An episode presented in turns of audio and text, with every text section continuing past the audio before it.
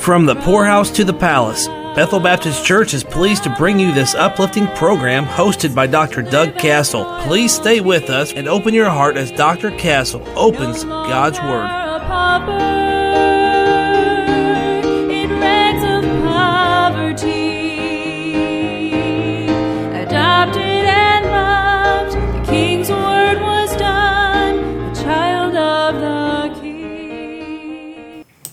Well, today we return to our series on the words that define our salvation. We are looking at the word uh, predestination. Predestination.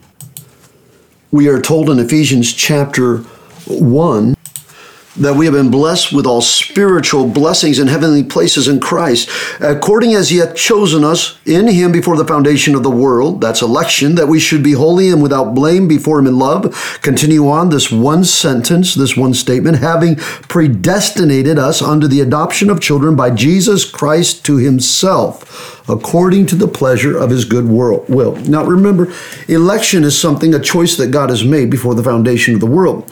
Predestination, I gave you last week the uh, the meaning of that word. It is a Greek word, a compound word, pro horizo, pro meaning before, horizo. Uh, again, if in our English language we have added one letter one consonant, the letter N, and we have the word horizon. The horizon is as far as you can see. It is where the, the sky touches the land, it is where the sky uh, touches the water. And so, before the foundation of the world, God set a destination, again, not for a lost man, but for a saved person, a saved individual, man or woman. Uh, predestination has nothing to do with an unbeliever. It has only to do and everything to do with someone who is already born again.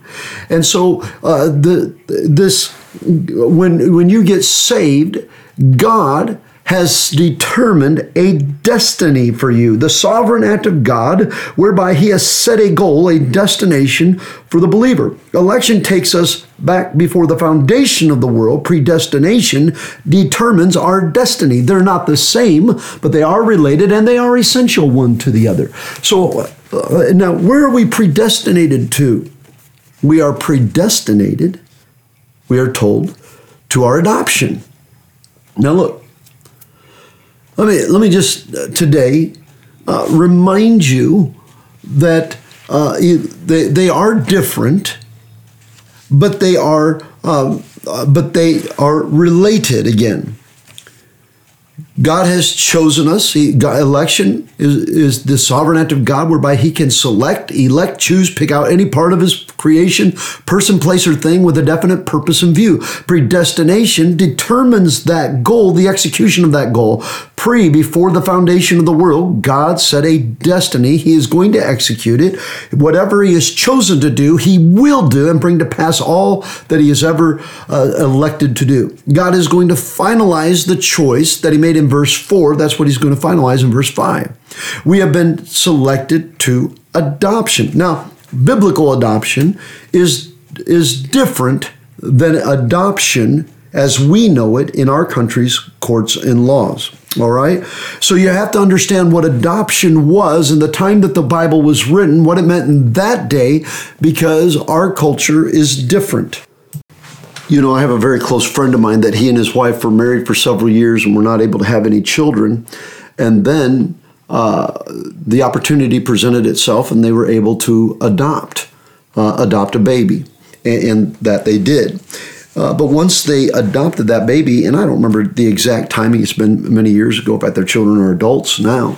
Uh, but they, uh, not long, sometime uh, in that, right after the adoption, they found out they were expecting and were able to have a, a, a child of their own biologically. They adopted a baby and had a biological child. In fact, then, within a short time after that, not long after that, um, the mother of the first child had another child, which they also adopted, and had another child. And, and uh, I believe they have uh, five or se- several children. They had several more children. Two adopted and two biological, and within the same period of time, uh, right about the same period of time in both cases, and then also having uh, other children to follow after that.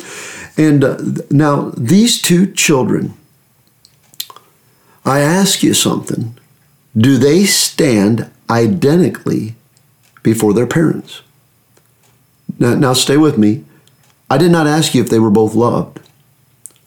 Both were loved with the same love. I, I know this family personally, and they love those adopted children every much as every bit as much as they love their own children, biological children. You, you know, the wonderful thing about having children is that God gives you love. You know, when you have your first baby, let's just take the adoption out of the equation for a second here. When you have that first baby, you you think I, I can't love it. I can never love another child as much as I love this child and then God blesses you with another child, and you find out that the wonder, one of the wonderful things about the love of God is that God always has more love to give, and you get another set of love for that child, uh, and you're not taking anything away from the first, and and the second is not deficient because the first, and the second doesn't get uh, any more. God just gives you love for each child, and and so here uh, they had uh, several children, two adopted and two biological, and and but they but they have different parents. The adopted children have different parents. There is something that the adopted child does not have. He does not, he or she does not have the same inherited nature as the biological child. Biologically, there are two mothers and two fathers involved. They're not the same. They can be equal in value, they can be equal in love, they can be equal as heirs, but they do not have the same parents. They do not have the same DNA. They're not the same.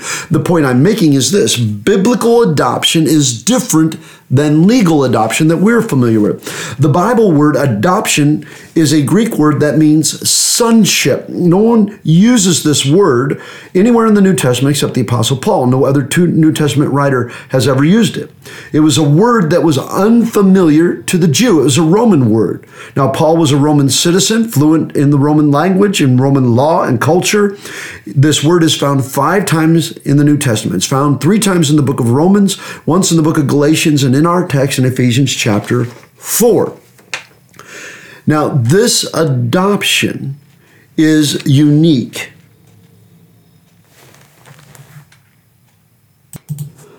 Now, let me explain to you Roman and biblical adoption as it is uh, understood in the Bible. In Galatians chapter 4, verses 1 through 7. Now, I say that the heir, as long as he is a child, differeth nothing from a servant, though he be Lord of all. So here's a son that is seen as a servant. He's an heir, but not yet, but is under tutors and governors until the time appointed of the Father. Even so, when we were children, we were were in bondage under the elements of the world, but when the fullness of time was come, God sent forth his Son, made of a woman, made under the law, to redeem them that were under the law, that we might receive the adoption of sons. And because ye are sons, God has sent forth the Spirit of his Son into your hearts, crying, Abba, Father. Wherefore thou art no more a servant, but a son, and of a son, then an heir of God through Christ. Now, we are we are been born into the family of God, but we have not yet been adopted. There's a difference between born again and adoption. That is the destiny, the end goal. We're already, we come into the family of God, not by adoption, but by a spiritual birth. Except the man be born again, he cannot see the kingdom of God. We, the child is an heir, but the position is the same as a servant. That's what our obligation here is in this life. He's born into the family. He is Lord of all, small l, biologically, but he is under the authority and instruction of tutors and governors until the time appointed by his father when he will be adopted as a legal heir. He is the master of the inheritance, but he does not possess it yet. Just like we are joint heirs with Christ, but we don't possess that yet. There is a time appointed by the father um, that uh, at 18 years of age in our country, you're recognized as a legal heir and an adult in our country. Uh, but in the Roman law, that would be appointed by the father whenever he deemed best. He would be brought before the Roman uh, courts, and publicly his own biological son would be legally adopted, and then he, and only then, he would become the heir of all things. If the father never adopted him, he never inherited. He can pass on to a ser- another servant.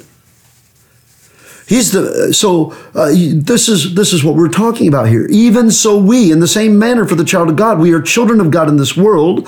We were under bondage in the elements of the world. Now we are God's children, born again by the blood of Jesus Christ. Sonship will bring us into the full rights and privilege of the inheritance. Beloved, we don't have that yet. That's in the future. Now we're going to look tomorrow in the book of Romans, in Romans chapter 8, and see more about this. My, my time is gone, but uh, we, we are on adoption is something that we are born again. I am a child of God and, and I am heir of all things, but I am not, but that I haven't realized that I haven't reached that destination yet. I don't possess all those things yet. That will come at a future time. We're going to look at that tomorrow. I hope you'll join me on the broadcast then. May the Lord bless you until our time again.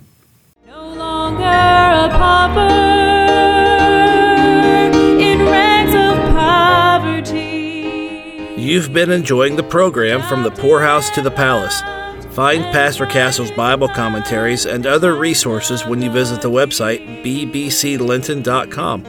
Archive broadcasts of this radio program are available at wytjradio.com. Listen to the latest broadcast wherever you are, or catch up on what you missed whenever you want by subscribing to the podcast on Spotify, Apple Podcast, or Google Podcast. Just search From the Poorhouse to the Palace.